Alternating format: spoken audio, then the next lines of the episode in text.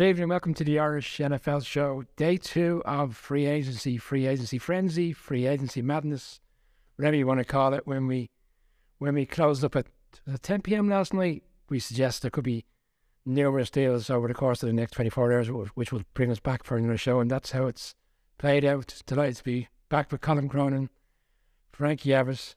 Uh, busy 24 hours, guys, and uh, we'll start in a minute. But obviously, I want to call out the fact that we have USA Sports on, on board as a as a sponsor of the show, and now they came on over the course of the last couple of weeks. So we're delighted to have them on, on board. Um, there's some great prizes to give away this week. We have a we have an NFL hat. Just follow our new uh, YouTube channel, which we've been just called to action. We'll put that information out over our social media platforms over the course of the next few days, and of course, there's some great discounts on offer if you're buying online or if you're going into the shop in the IDEX Centre in Dublin. Um, Colum, Frankie, you're very welcome. How are you this evening?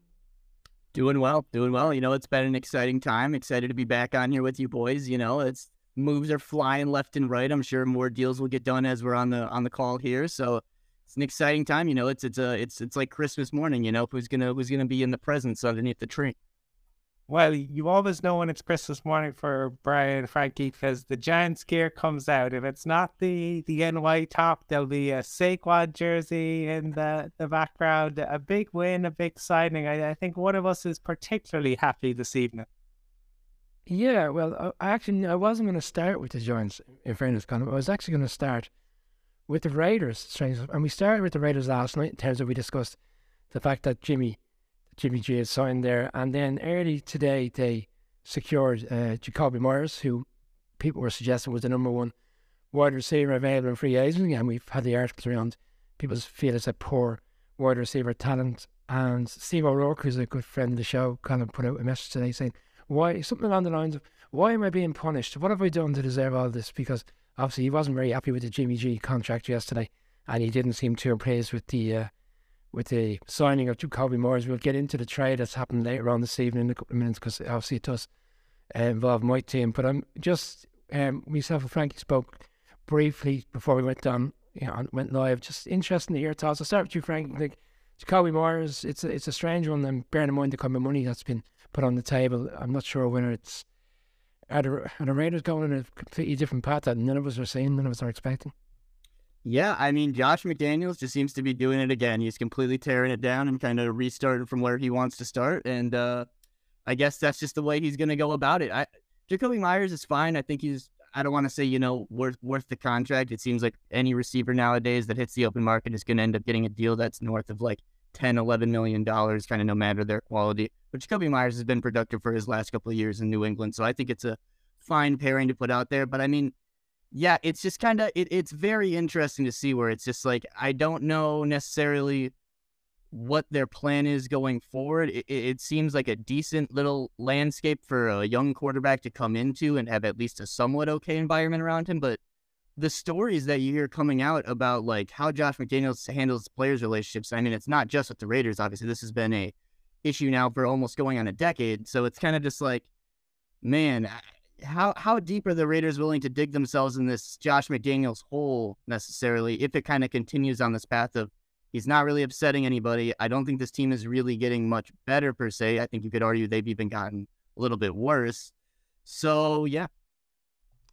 Colum, they've also picked up, um, and it's only kind of come out the last hour so. If you haven't heard this from this maybe is a bit of a breaking news for you. But Phillip Dorsett, the wide receiver, he was with the Texans last year and he's on the kind of the wrong end of his, his career he's also gone to the Raiders uh, this evening. So they brought in kind of two ex. Is he essentially just trying to rebuild by players in which he knows from his previous experience having been with the Patriots and he feels comfortable with these guys. He feels comfortable with Jimmy having worked with him as well in, in New England. Like, and then obviously the GM has a background in New England. Like, it's essentially let's run it back and get as many ex Patriots players in as possible. Well, we as Broncos fans, we tried to warn the Raiders. We saw it all play out. This, I mean, this is this is like a much better version of Josh McDaniels uh, than what happened at the Broncos, where he just, you know, basically um, set fire to Mile High and poured a whole load of petrol on top of it. It some some strange decisions you, you would have to say. I actually thought the contract for um, Jakobi Meyers was okay, given the, his talent. I thought that was okay, but it's difficult to to say that they have gotten better, as Frankie says. You look at this and you kind of go, I mean, they, they moved on from from Carr, who I and I I've been pretty critical of Derek Carr, and I can understand you want to move on, but you get Jimmy Garoppolo, and Carr had a huge amount of history. I thought he'd done a great job during uh, a, a really tough year a couple of years ago in terms of holding that franchise together when they it so easily could have really come apart at the, the seams given everything that had gone on with the head coach and one of the players being involved in a, a fatal accident. And Carr was the one holding that all together. So you move on from him. I think fans probably would have gotten behind it if they had, you know, gone either with an exciting young QB or if they'd gone with a mobile QB it's very difficult to understand exactly what the approach is, here. And again, they're in a division where you're dealing with the, the best team in football. You're dealing with the Chiefs. You're dealing with Reid and Bash Mahomes. And it, it just feels like they're kind of treading water, if, if not, you know, go, going backwards a little bit. So yeah, I mean, as much as they are divisional rivals for the Raiders fans who are, you know, vociferous uh, and, and, and have suffered over the last few years with the team decamping to Las Vegas, it, it's been a, a tough few years for them. Um, and it is, it's difficult to see this ending in anything other than Josh McDaniels when the contract is done. There was people who scoffed last year when it was said that you know the Raiders couldn't afford, they wouldn't move on from Josh McDaniels because they couldn't afford to move on from Josh McDaniels. It's feeling a, lot more that that is certainly the case. Around five o'clock this evening, then it came out. Um, and as I said, we've had Raiders fans kind of today question what's going on. Um, it was announced that they have traded Darren Waller, their standout marquee tight end who's been very productive for them over the course of a few years. Had a number of injury concerns, and maybe that's factored into why they've agreed to the trade. But he's been traded to the Giants. Um, third round pick, the 100 pick of the draft, which is the pick, the compensation pick that the Chiefs received, and in turn was handed over to the Giants on, as on, as part of the Kadarius Toney trade. Um, the contract itself, and we again we spoke about it briefly. The Giants have been out after a year, no cap here. Since he's taken on the contract, for the Giants, it's it's a huge need, and like Giants fans are very pleased tonight. If he's on the field and if he's fit and he's healthy, he, he's one of the better tight ends in the league. He's a pass catching tight end. He's a touchdown machine in the red zone. But obviously, the injury is a concern. But the Giants have manoeuvred it well. That sense they're taking on this contract. They've got it now. Um, from our standpoint, it's a good deal. But again, I think Raiders fans tonight will be questioning why, why have we gone down this road? Why have, have we decided to to walk away from. Fred, Fred, uh, Frankie, are your thoughts on this one? Yeah, man. I mean, with Darren Waller, it's it's interesting. I love the move for the Giants. You know, they need a target over the middle in that offense. I think he's kind of when you're looking at the pass catchers that were like available on the market and people that were like on the trade block. I think he was a very underrated option. Obviously, you have the injury concerns over the last couple of years, but like you said, you're only dedicating one guaranteed year of money on the salary cap it's basically a pretty safe dice roll, I'd say, to you know see is this guy going to be able to be a long term contributor for us? Is he maybe a one year and done type of guy, and we can just move on, pretend it never happened? All it costs us was a third round pick. You know, I don't think it's a horrible move, but I mean, just kind of touching back on the Raiders for a point, it's just it or for a second, it's so interesting because it's like it seems like what they're doing is they're recognizing that the current like makeup of their roster wasn't ever really going to be enough to compete with the Chiefs and Mahomes, which I think is a fine like thing. I don't think it's a horrible decision for them to like take a step back to try to eventually take a bigger step forward. That's fine. But it's so weird doing it after what they did last offseason and what I'd say a lot of the teams in the AFC West did last offseason, where they're just loading up for this arms race. Like this was a team that did a lot to try to acquire as much talent as possible. And now it seems like a year later, they're recognizing the error in their ways and they're just trying to unload it. And that that creates so much uncertainty in the locker room. I mean, one thing I always, you know, I think is admirable about a lot of these good organizations, and you talk about teams that have, you know, good coaches and are consistently developing good players there needs to be a uniform vision from top down, from ownership to coaching to like even the players in the room to know like what the direction of the team is, what are the goals, what do I need to do to help like acquire those goals. It needs to be very like clear and concise from top down. I mean, the Raiders just very clearly do not have that concise message right now. Colum at the start of the week, Giants, um, what the pinpoint of where they need to cover most of the kind of concerns of last year was wide receiver, that's an outstanding. Tight end, that's been answered this evening. Linebacker in signing last night, which is again would be deemed to be a marquee signing. Bearing in mind, you look at the top five in Bobby um, Okereke from the Colts, and then they brought in rotational defensive tackle from the Bucks, who was with the Chiefs previously. Um, and then obviously today again, it's continuous story is more so around the fact that they didn't lose any of their coaching staff. There was a lot of talk that Martindale, Mako, and Kafka might get the Cardinals job at the end. People are saying that Josh Schoen has done a great job so far. Uh, should is it? It's too early again to be getting into this crazy world of where everything's hunky dory and the Giants are going in the right in the right direction. Well, it'll it's going to be very interesting, and I think the reason for that is so we're we're right we're right in the middle of talking all about free agency, all about the the contracts and everything like that, and we always do caveat it with you know the numbers seem great, and then then you got to really break it down and see. But there there's a, a lot of excitement when you know teams spend big. And uh, I saw a piece yesterday where Field Yates had come out and kind of said about like the highest spending teams and what had happened the next year. And um, you know, the the, the spike and, it was 2016 the giants had five more after being the top spenders in free agency had five more wins. The jags in 2017 had seven more wins. The bears seven more wins in 2018 and so uh, so on. And um, that seems great until the year after. And, and then you kind of look at and you see what happened uh, after that. And while the the Giants um, had a great um, 2016, 2017 wa- was a disaster. Now, that doesn't necessarily mean that that always correlates, but I am intrigued for some of these teams that, you know, spent big, say last year, um, you know, what, what that might mean, or some teams spending big this year. The Giants are in a position this year where, you know, they have some money. Last year, they found themselves dealing with the Dave Gettleman situation.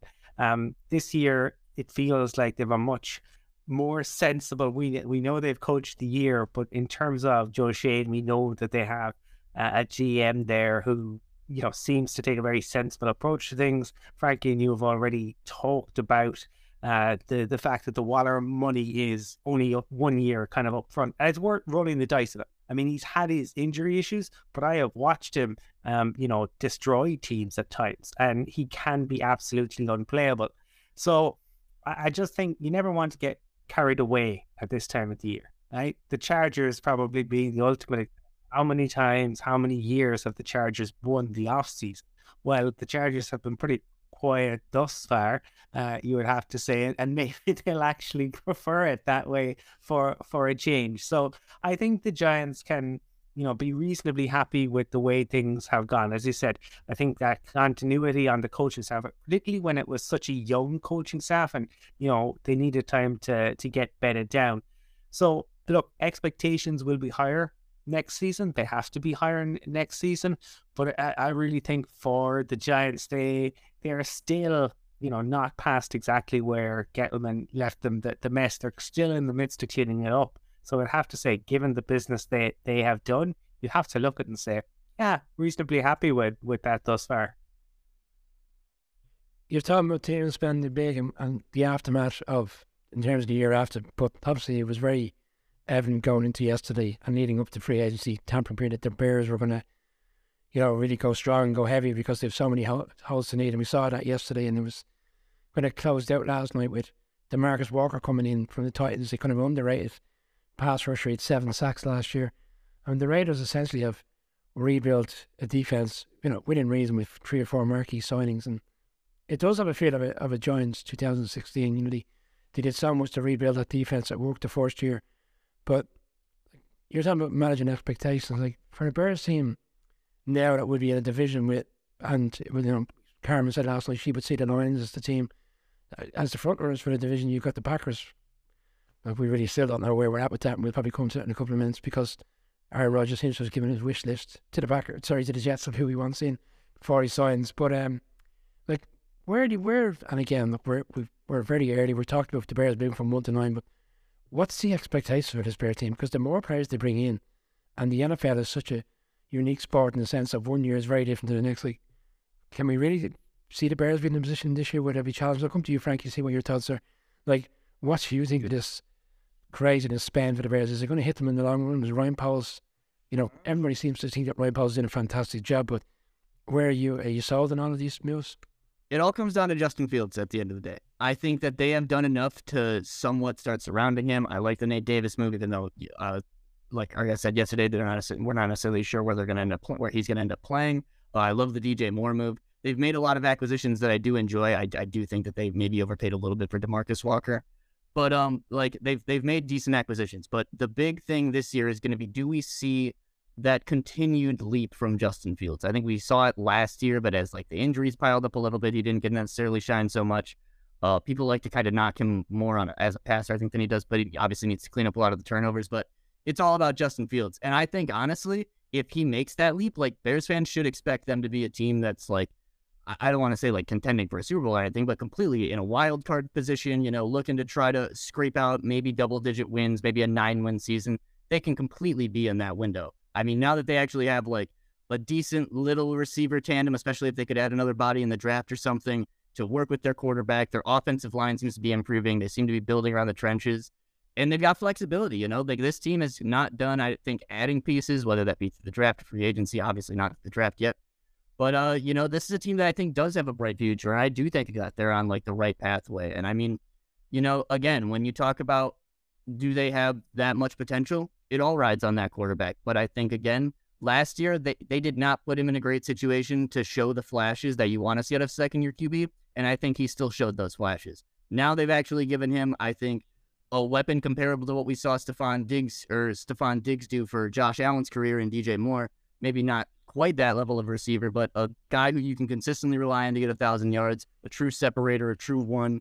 You know, uh, so I, I'm I'm pretty I'm pretty bearish on the uh, on the on the uh, the Bears. Yeah, we spoke on the podcast and tonight on them the fact that they now have three wide receivers. Like we talked, we look back to what they had available to them at the start of last season. They're now in a position where they got Chase Claypool, Moore, Al Mooney, who uh, in his own right could could walk into a number of NFL teams. I'm going to flip it slightly, and I'm going to flip it over to your team, guys, because I'm interested to hear what your thoughts are on the Broncos. There's, there's a couple of things I want to throw throw here. One, I'm not sure if you've heard the news this evening that the Bengals, former Bengals running back Perine has uh, signed for the for the Broncos. I think that's a that's a good move. We saw towards the end of the season how reliant they came uh, became for him in terms of the Bengals when it wasn't really working for Joe Mixon. But obviously last night, late into the night, there was two deals in particular that I'm, I'm interested in hear your thoughts. It's more on the financial side because, and as saw Frank today, you were very good in terms of putting out a comment that the narrative quickly changed. That people were suggesting that Allen, who's coming for the Cardinals, was a better fit than Dre'Mont Jones, and you quickly said, no, no, I'm, not going to have any of that. I'm not going to agree to that. The, the numbers on each deal were very similar. And for Dre'Mont Jones to go to Seattle, bearing in mind up the year in which, fortunately, over where the Seahawks and the Broncos are tagged for numerous reasons over the course of the last year. For so for him to leave and go to Seattle is another kind of one that was an axe to grind in terms of going there, and obviously he feels like he's been not treated correctly from the outside looking in. That's the perception with the Broncos. To quickly then bring in Allen from the Cardinals. I'm just interested. I'll go to you first, Colum. Your thoughts on the two deals and, and the, I suppose the numbers, they, they seem very consistent and similar. So you'd wonder why the Broncos didn't do their utmost to maintain a player that was really, really good for them last year. I, I think the reason is simply I, I don't know if Dre'Mont wanted to be there. I think it comes down to that. I think sometimes the headlines are what we kind of focus on, right? We focus only only on the money, and I, I think Dre'Mont Jones is a guy who made his feelings kind of very clear around some of the moves that the Broncos um, made last year around the fact that, um, you know, they traded Bradley Chubb and um, Evero moved on. And sometimes players want a fresh start. And so if the money was somewhat similar, um, you know, he he had the opportunity he to feel maybe what. You you get it. Like think think about like any like eh, for any of us in any job sometimes if you don't feel appreciated if you don't feel that an organization has gone out of its way you know getting a bump in, in, in salary can come a bit late it's like when you go for a new job and you know your your old job kind of counters and makes an offer and then you've got the decision. But very often if, if you end up staying, you kind of all the problems that you had previously surface again. So it might be that he just wants a, you know, a, a fresh start. I, you know, given it the Broncos' recent history with Seattle, it sucks that he go to Seattle. But I'm sure for him, maybe if he did want it, that's got to be a kind of a nice boost as well. They're also a team who, you know, had an amazing draft. The draft class was absolutely fantastic. And they, you know, have obviously picks this year. So he's looking at it and thinking, this is a team on on the up. Why wouldn't I want to go there? And also, you know, if he's getting the money, the NFC side, like why can't the Seahawks compete? The we, we know about all the QBs and the, the battles in the AFC. So there are all sorts of, of things that kind of go into to that decision. I think he's a fantastic player. Um, I think he will be a very good pickup for the the Seahawks. But um, I think there was a lot more to it than simply the the money. And I think sometimes we as fans don't get to see everything that maybe goes on behind the scenes.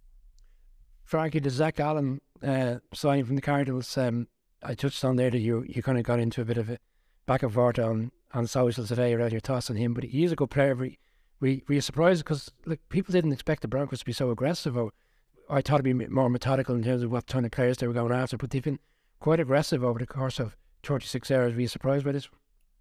Uh, yeah, no, the aggression has been real. It's it's a bit of a shock, I guess. Like, you know, you knew the Walmart money was going to have a big effect. You know, you get rich owners, you're going to end up spending a lot, but like wow, you know, like this is this is a team that I believe right now they've spent like a hundred million dollars more on day one than any other team did. I think it was something around that, or I don't know. They've spent an absurd amount of money. As for Zach Allen, Zach Allen's a good player. I have no issues with Zach Allen. Uh, he's very he's he's a little less consistent, I'd say, than Dre'Mont. Uh, he has not had the same levels of production over the last couple of years. Has also had some injury. Uh, like his his rookie year, he ended up missing some time with a neck injury. I believe he's had a foot injury as well. Said he's had to miss some time over his career. Not that Dre'Mont hasn't.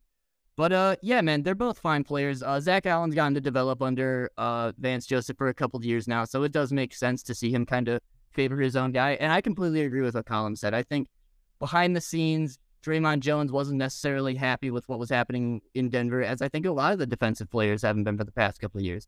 This is a team that has said we are willing to dismantle or kind of not value our defenders as much in favor of building this offense or trying to fix this offense, which is a fine position to take, but you're going to upset your defensive players doing that. So, you know, I do think that there was some part of it that Dre'Mont definitely, or maybe didn't want to stay here too much.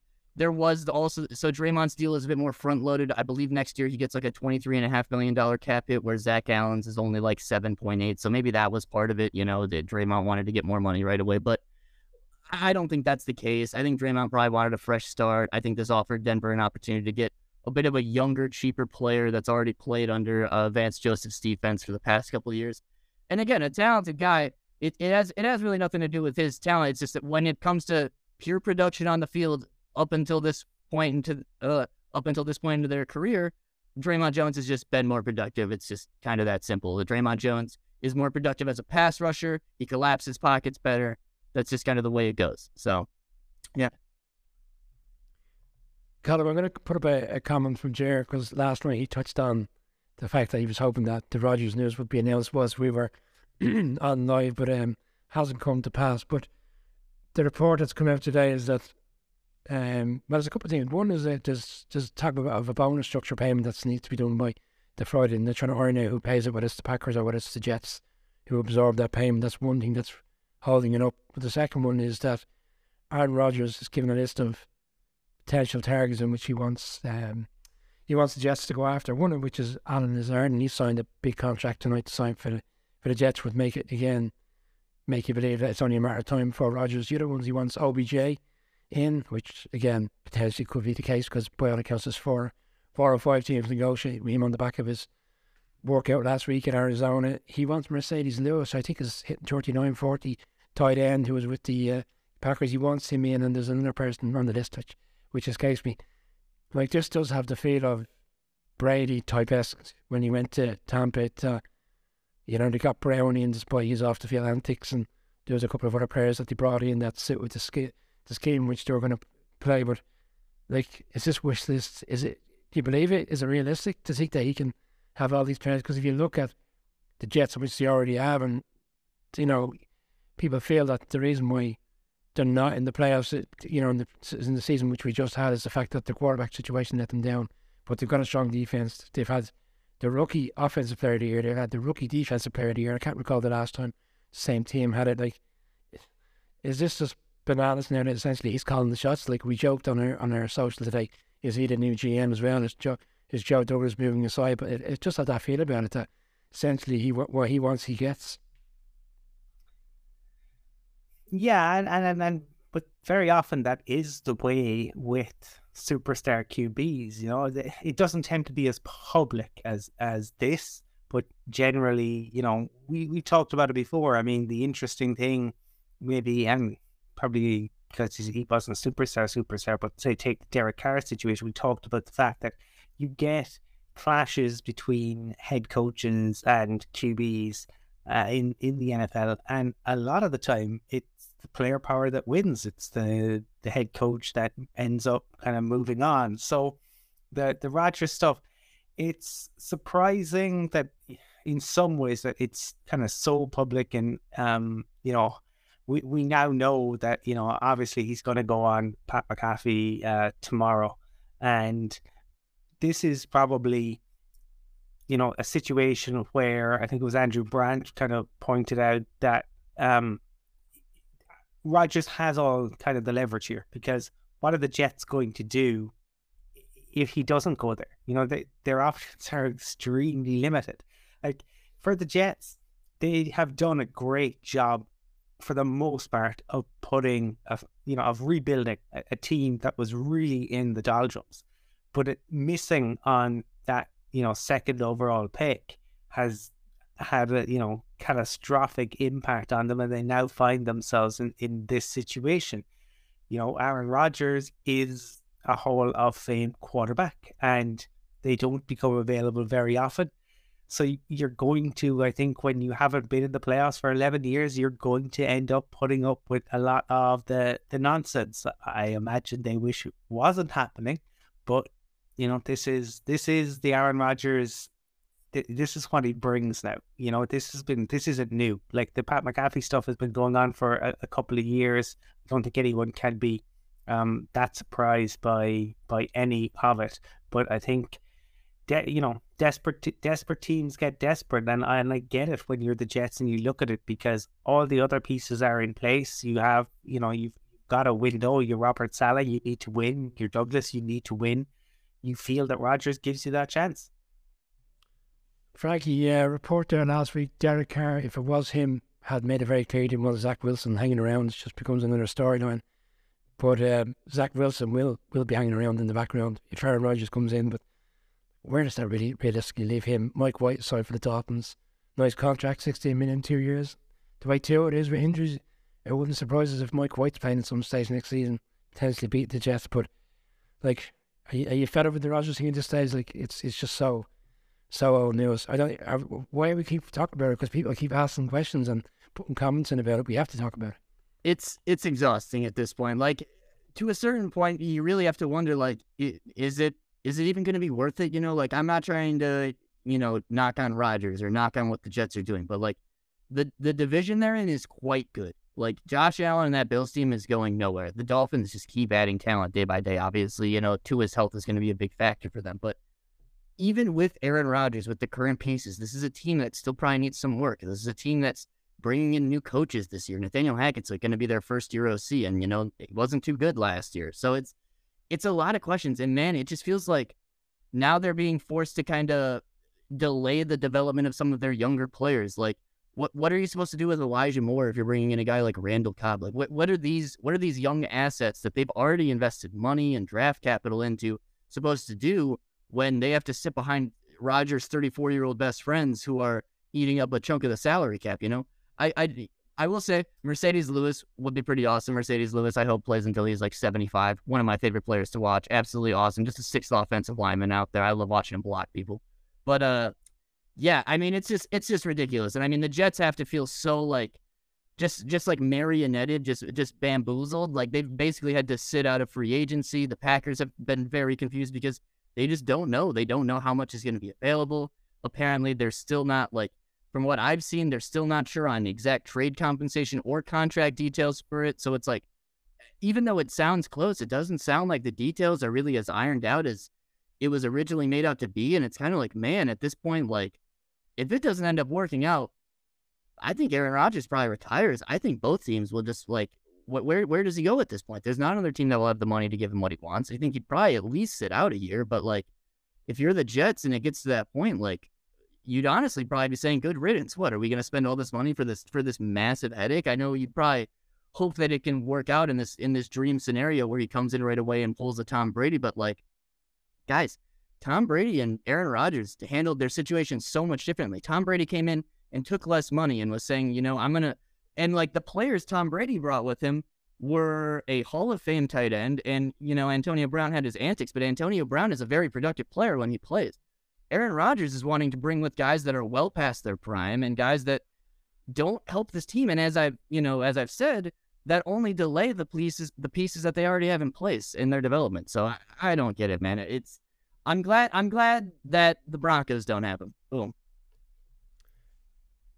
I one one I just one thing on that like what was interesting what Frankie is saying just to add on to that like because Car- Carmen when um she was on previously had talked about like when Brady was leaving the Patriots like he really did his homework and he met with ownership and um he you know he was only going to teams that would compete and that were kind of willing he was willing to take and this is where I think the and Brian, you and I have talked about this, like where Patrick Mahomes, if you are that that level of QB and you can go to ownership and you can say, I will take a haircut on the proviso that you guarantee me that you will spend every penny we have on trying to win a Super Bowl. And I go back to the fact that we are not even 24 months on from the Chiefs having $147 in cap space uh, but that's what you want. Um, so the the the, the Rodgers piece is interesting. He is going to a, a decent team, but would you you know? I mean, may, look, maybe they'll surprise us when Brady went um the to to the to the Bucs you know, nobody thought they were going to be Super Bowl champions. I doubt that is going to be the case. I think that maybe, you know, signs of the apocalypse if Aaron Rodgers goes to the Jets and they win a, a Super Bowl in his first season. Um, you know, that definitely might sound the the, the trumpet to, to, for end times. Um, but yeah, I think Frankie is right. It, it has been handled very differently from, say, the the Peyton Manning and, and um, Tom Brady but I suppose they were free agents as opposed to um, this is a trade, albeit by the sounds of things, the Packers no longer want their, you know, former franchise QB. I haven't checked the odds. I'm going to just throw it out now. Who's the favourite for this division if Rodgers goes there? Jets or Bills? Yeah. Or other? Or other? Still, still believe the Bills? Got to be the Bills for me, yeah. I I mean, you got, but you got to look at like uh, surely the what the Dolphins have done moves the needles a little a little bit on them as well. So it makes for a great division. Um, really Falcons does. it really does. Yeah, the Falcons. Colum um, D. Orlando uh, who we had on last week's podcast and we touched on last night from the Atlanta Constitution. He nailed it. He said that they would go. They would was to go after Saints players and. Kaden Elliss was signed during the night, another defensive tackle. Essentially, they've taken two defensive tackles off after a team, and that's really where I was going to go. But then today, the news breaks that Taylor Heinicke has signed for them, and D. Orlando week genuinely couldn't get his head around where they were going to go with QB. He couldn't believe the story that was out there that they weren't going to consider pursuing Lamar Jackson. But having made this signing today, it doesn't seem to me like they are going to go after Lamar Jackson because, like, where does that really? I'm not saying Taylor Heinicke should be going in there immediately as a starter. They have you know, Ridder there and he played for, you know, in the back end of the season and there's not enough sample size to know whether he really is the right, rightfully be the, the number one quarterback. But bearing in mind where they were picking in the draft, I felt he wouldn't consider a quarterback. So I did find this one a bit of surprise. I know he's a local lad, he's from the area, but I wouldn't have thought he would, like, okay, he wasn't really, he could have fell into the role with the, with the commanders, you know. He was the start of one year. He got injured. He dropped. He dropped out. They had problems again this year with Carson Wentz. He came back in and looked like he was going to save the day, and then he kind of reverted back to the player in which he is, which is probably your average quarterback in the league. Actually, I'll ask you first, Frankie. Like, do you see a scenario where he'll be the starting quarterback next season, or do you think he's just in there as a is he the bridge quarterback again for as Colum knew it the last night teams looking to put themselves in the sweepstakes for next year's quarterbacks in the draft? Yeah, I'd say I don't know if he'll necessarily come in as the starter. It seems like they have a little bit of faith in Desmond Ridder, as do I. But I mean, I, I think it's a really good move for them, honestly. I think, you know, this is a team that had plenty of money to spend. So I it's for what the contract is, I don't think it really hurts them too much. Um, teams upgrading their quarterback room, I think, is kind of an underrated thing, even if it's not your starting quarterback. Having a solid, competent room is really important, especially if you're a team like the Falcons that don't have an established starter you're able to, you know, say Desmond Ridder doesn't look good next year, you can throw in Taylor Heinicke, and your young receiving core of Kyle Pitts and Drake London are still able to kind of have competent play out there. They can still kind of get you some wins, and you can still see how the offense looks underneath everything, and people can still somewhat develop instead of you having nobody. Like you said, it gives you the option that they can look to go into a QB next year and have him play kind of that developmental role. I think it's a great move for them. You know, I think he's a guy that probably has a lot to offer in terms of being like a teacher for a guy like Desmond Ridder or for whatever young QB they've brought in. He's gone through a lot of different experiences playing for the Commanders. This is a guy that's been a backup, been a starter, been, you know, doesn't know what he's going to be the next week. So I think that's kind of a solid move for them. Again, I mean, for what the money is, this is a team that came in with, I believe, the second most cap space or one of the most cap spaces in the league. They've got money to blow, and I mean, it's I think it's a two-year, twenty million dollar deal. I can't imagine there's too many guarantees on that second year. So I mean, you know, I, I think again, fine fine move. Not necessarily overpaying. If you're gonna overpay at a position, having a quarterback to, you know, be your placeholder if Desmond Ridder ends up kinda even if you need to sit him down for a couple weeks next year and then let him take the reins back over, you know, this kind of gives you the opportunity to do that. So a good move for them. And then Kaden Elliss too. I like it. Kind of matches up with their defense, their new defensive coordinator, who's once again from the Saints. So good moves for the Falcons. I, I like. Colum uh, Taylor Heinicke obviously has come from the Commanders bit of a storyline going around speculation that come whenever particular time it is tomorrow, eight o'clock our time, Irish time, um, three o'clock for Frankie. That's and Lamar Jackson is someone that the Commanders are going to go after potentially. They've secured a, two offensive line guys this week, albeit Nick Gates has had his injury troubles on serious operations, and they brought another guy in who was really effective with the Chiefs. I mean, I'm wondering where where, where the Commanders are going to go with quarterback. Essentially, they've let their starting quarterback go. Carson Wentz has been released. They're too, for me, they're too high in the board in terms of the draft to, to secure a quarterback of the top four. Is the Lamar show? Is this the parting gift from the from the owner on his way out at some stage?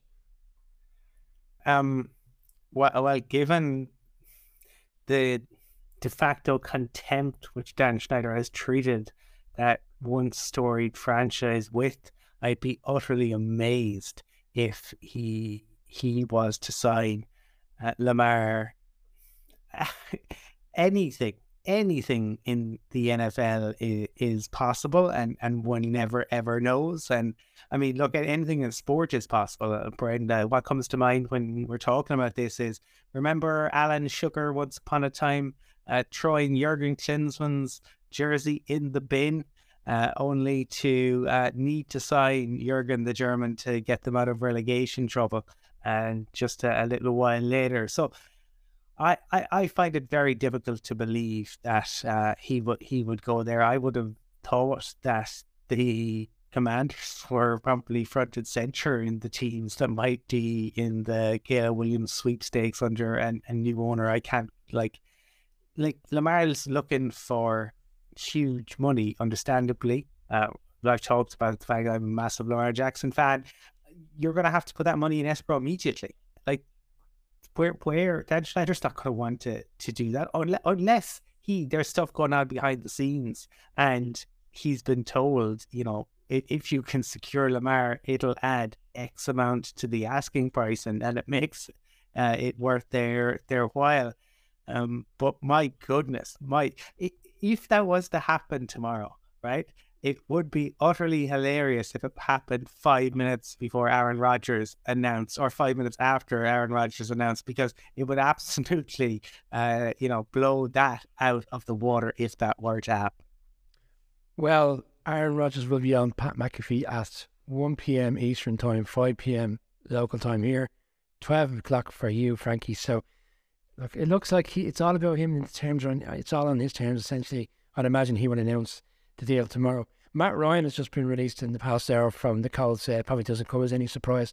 Maybe he'll be the Commanders quarterback next season. Uh, oh, but Brian, no, no, the big, the big news about the Matt Ryan thing. I don't know if you saw it. I'm sorry, go, go. Uh, Matt Ryan's agent, uh, talk about your agent doing you a solid, negotiated a, a, a deal last year um, that uh, there was an extra year added, a guaranteed 12 million, which wasn't on his contract previously. So the Colts have to pony up 12 million to Matt Ryan. So this is, yeah. Um, wow. Um, so kudos to um, to to Matt Ryan and his agent, and so yeah, that just came out within the last kind of five minutes, and I see it has led to um, Andrew Brandt saying he is first ballot Hall of Fame uh, or for uh, the the Business Hall of Fame. But yeah, tw- 12, 12 million for sitting on uh, sitting at home, um, enjoying yourself. We shouldn't laugh too much, Colum, because um, yeah, Frankie, at the end of the season, we reflected on our you know, player of the season pick or, you know, our offensive player of the season, rookie come rookie player, you know, the comeback of the year. We all picked the Colts division. We all felt that Matt Ryan was the perfect quarterback to go in there and resolve the Carson Wentz uh, situation. So, yeah, look, it's amazing what twelve what happens seven or eight months later. It's it was never a, a good pick, but there was bigger issues there. Uh, Stephon Gilmore from the Colts has gone to Cowboys to save him for a fifth round compensation um, pick. So interesting one I think the Cowboys fans are in free fall last night. There's quite a, a number of them over here, Frankie, and last night they weren't happy with the lack of action um, by the Cowboys. And, and obviously, uh, Dalton Schultz is still out there and, and doesn't look like he's going to be returning. He's been a really productive tight end for them. Colum Dalvin Tomlinson went to the Browns last night, big contract. And again, when I was speaking to D. Orlando, he really felt that'd be something that the that the Falcons would have went after. He was really strong with the Giants and they just couldn't figure out a way of paying him and Leonard Williams at the time. And he was really good for the Vikings, so it's a huge loss. And the Browns yesterday did some work in terms of the Deshaun Watson contract. It's amazing he gets his contract and within 12 months they're restructuring to make 30 million available and they put large parts into that. Dalvin Tomlinson Dale. I mean, to me, I thought the Browns defense was quite good last year in some in a lot of games. It wasn't really them that was causing the problems, but bumper contract for Dalvin Tomlinson. Yeah, it seems like yeah. a great. Yeah, no, Frankie, you Frankie, you take that one. Yeah, no, it seems like a great deal for them. I mean, they needed a presence in the middle. It sounded like they had a lot of interest in Dre'Mont Jones and didn't end up being able to get him. But this is such a solidified, good, stout run defender them for them to put in the middle of uh, Myles Garrett and whoever they put on the opposite side. You know, so I think it's an, a really nice move for them. The deal doesn't seem too bad. Like you've said, he's been a productive player wherever he's been, so I expect him to be pretty good. Um, I'm excited to see what he can do, and they and they're changing over like defense coordinators, so it should be exciting to see how the new DC is able to utilize him. Colum, any thoughts on that one before I move on to kickers are people too and bunts are people too? Um, well, just uh, I suppose for the the Vikings, um, they're they are kind of this year in some ways dealing what the Giants were dealing with last year and kind of the mess that the previous regime has kind of left them in. But it's it's funny that it's a year on that's kind of kicked in for for them, and um, you know they're they're having to to make some moves to ensure that they will obviously be under the the cap. So I have no doubt that they will be disappointed. The but that's just the nature of, of this. That you cannot keep everybody. Um, you know that um so they, they, they will obviously have, have moves to, to make to kind of replace the, the players who have departed for them. But the issue for for the Vikings really is they this offseason is sorting out that defense because that was just such such an issue for them last year. Yeah, it's kind of unique because whilst all these teams are green deals, um, the, every team has to be under the cap by uh, tomorrow evening air time before a new business league, NFL business league starts, and then they have to reconfirm the cap in the summer with all these new deals. So a, a lot of, I'd imagine, being a lot of players still being cut tomorrow and recontracts coming. Gay, kicker, he was with the Rams. He won a Super Bowl. And arguably, he's one of the most consistent kickers in the league. But he's kind of one of these like floats under the radar. But I don't think he, he'll probably be floating today, bearing in mind the contract and which has been offered to him. he's moving from the Rams to the Colts, twenty-two and a half million, um, over two, I think over two or three years, a sizable contract for a kicker. But I, I did ask myself, the Rams aren't in a great situation. Okay, in fairness, they've got a lot of work to do, and it looks like they are trying to trade away a lot of their assets. Jalen Ramsey's gone, Allen Robinson is freely available. There's even a, a story on Cooper Kupp, but um, it's amazing what players will do for money because he's going into the Colts, which is not the best situations. I'm sure things will quickly change there, but we for that level of money to be paid out to a kicker, uh, Frankie, were you, were you surprised by that one? Man, I yeah, I, I don't know, man. I think if you're the Colts, like that's a that's a very luxury type of move that like this team is like looking like it's about to kind of be one of the one of the teams trying to figure themselves out. Um, I don't know. I don't really see how this move really moves the needle for them. And again, when you're talking about how much money they're spending, like it's not the end of the world. And I mean, obviously, kickers are people too, and I mean they're they're they're valuable to NFL teams. But it's just like you kind of you'd kind of rather see them invested into something that might be a bit more uh fruitful for them, something that might help out the young quarterback that they eventually go to. I mean, like, I, I don't know. That's definitely the way I would rather go for it. I can't imagine I'd be too excited if I was a Colts fan because it's just like, again, what are we even going to get into field goal range? You know, who's throwing the ball? So uh, that I think that would probably be my biggest concern. Uh, Colum Emmanuel Moseley, um, formerly with the 49ers, really strong player, cornerback last year, gone to the Lions. The Lions have done some really nice business over the past 24 hours, so you can understand why Cameron thinks to potentially be favourites. And then another player within the division, Kendrick, the linebacker that was released by the Vikings, picked up by the Chargers. And you touched on a quiet period. And last night's show, we suggested that probably the Chargers didn't see a scenario during this offseason where they would be trading Austin Ekeler. But today, and it kind of to what we were saying last night, they probably looked at the situation now, having had the request and they've agreed to it and they've allowed us agent you know, to go explore potential opportunities. And there's already talk of the Bengals probably considering him and the Jets. Um, are you surprised that they're not willing to do more to keep him? I know we touched on last night briefly, but like to within 24 hours give the agent the, the openness to go and pursue the trade, it's I, I find it a bit surprising. It's been such a good asset, sorry, for, for Herbert in particular. Yeah, but I think with the, the the the issue is that like you can get like running backs like think about like say for the the, the Broncos last year and the fact that you know that they ended up with a guy who ended up being their top running back on the year who started off on on a, a practice squad. Um, Latavius Murray, and we've seen that kind of time time and again. I think there is just a, a plethora of solid running backs out there, and yeah, is is Ekeler does he does he offer you a little bit more? Sure, but isn't enough to to really invest in him? Can you really trust him? Does he really move the the needle that much? And talked about it, I think previously. Like there were three running backs that went over fifteen hundred yards last year, and none of those teams made the playoffs look at the fact that like the two teams who made it to the Super Bowl for the Eagles, that was running back by committee, and realistically, that was all their their O line. You know, um, I could nearly have gone back there and and had done something. Um, but and then for the the Chiefs, I the Chiefs, well, their running back seems to just come kind of come alive, turned into December, and their running backs kind of came alive. But it wasn't like you looked at their running backs and went, yeah, this is the, the real kind of di- difference maker. So I, I think when you consider, we talked a little bit about, you know, the Chargers have, if they want to be, you know, take that next step, I mean, they were, they would be disappointed with how the, the season ended, um, given, you know, the, the way it, it ended, obviously. So I think they will have to look at it and say, you know, we've got the Herbert contract coming up. That is going to have to happen. They're going to have to pay him big money. So they're going to have to look at it. And I think maybe that's why, and they figure, you know, there'll be somebody in the, the draft. And, you know, they remember also they've changed offensive coordinator. Um, so that they're hoping that, um, you know, that is going to change. I think they're going to see Herbert kind of push the ball down the field because that was one of the things that was so frustrating. I think that's one of the big questions for next year that we'll probably get into in the coming months is was that down to you know the OC or was that down to Justin Herbert maybe being conservative and not wanting to put the ball in harm's way? I think that would be an interesting discussion for us to have at some point.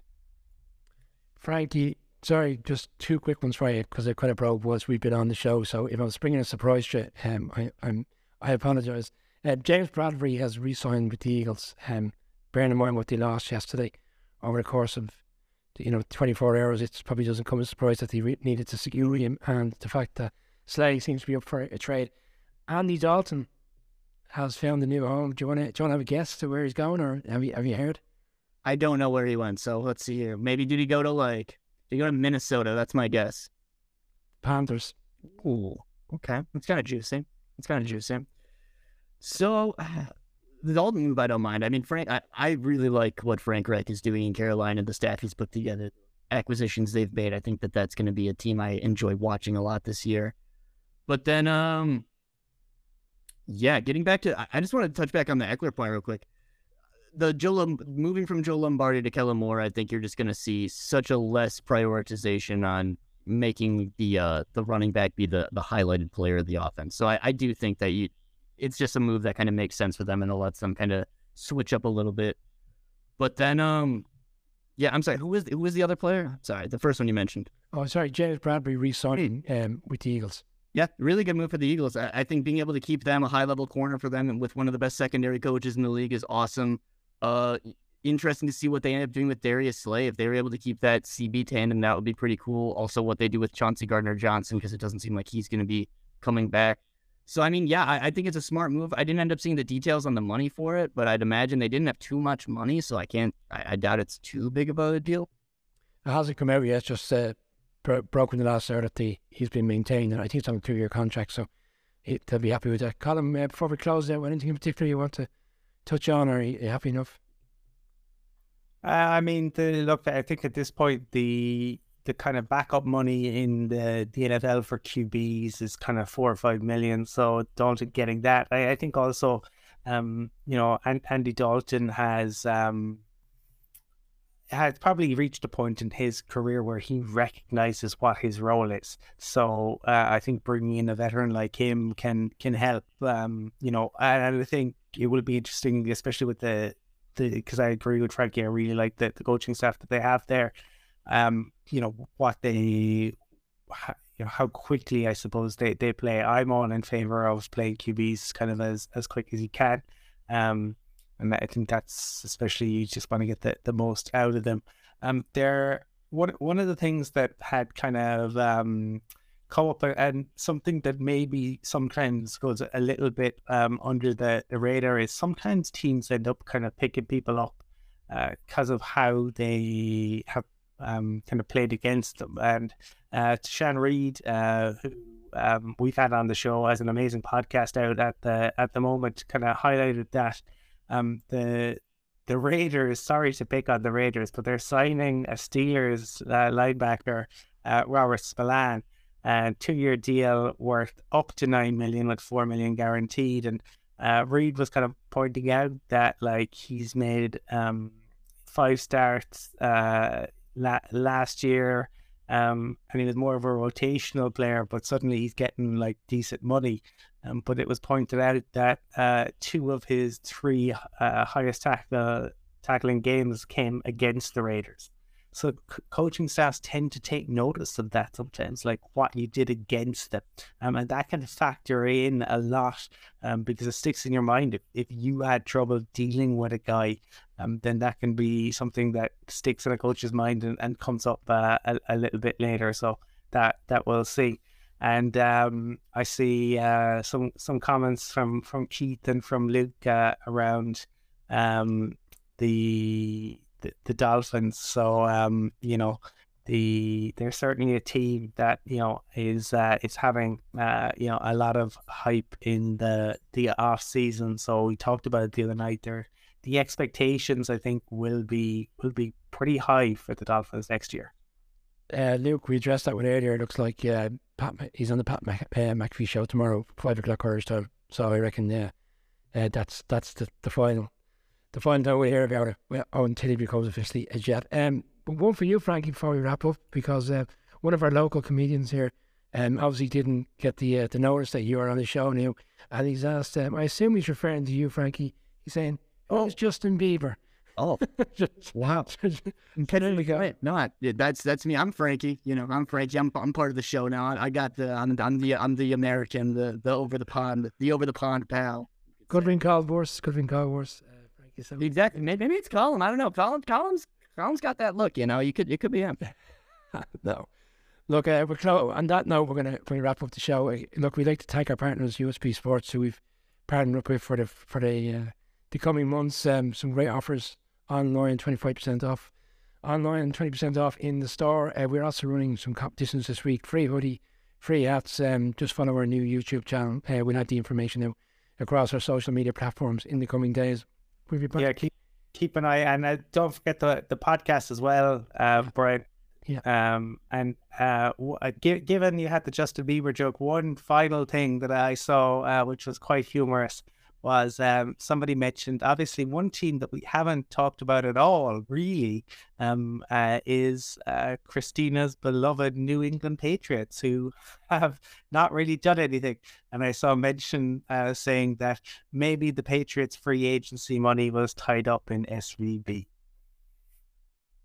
I saw someone today discuss the fact that they've got a hundred million in, in cap space next year, and they're they're already thinking it. I think they signed an offensive tackle Anderson from the Broncos today, but in mind I never heard you really speak much about him in a good way.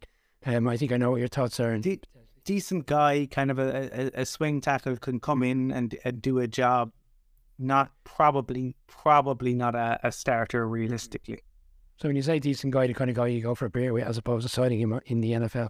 Yeah. Yeah, and like a, a good a good guy to have around like as a as a backup. I mean, you, you can't have like people. There has to be good camaraderie. There has to be you know people who are willing to kind of know that they're not going to be be starters, but will stay ready and come in to to do a job. Um, but it's probably like a, a, you know a testament to maybe where they're at currently. Um, and uh, cheers to to Keith. Yeah, I'm glad you're enjoying the the content. And we will have lots more to come throughout uh, the the rest of the the off season. Maybe the Patriots are saving that money for uh for Lamar Jackson. Maybe they maybe they're secretly in on it. Bill Bill Bill Bill's just Bill's just plotting over there. You know, He- he's about to try to make a move. That would be amazing. Is that is that why they, they signed Cam Newton? That that time was just to test. They were just out testing everything. exactly. But just, they're just giving it a look. You know, exactly right. On that note, we're wrapping up. Still no word of where, where OBJ is going. You know, if the way continues, the, the refreshing of Twitter continues daily until we find out where he's gone. Uh, plenty of podcasts out throughout, the course of the week. Uh, potentially could be live later in the week or early next week. We'll obviously update people in due course. But for now, thanks, guys, and uh, we'll talk later in the week. Good morning, guys.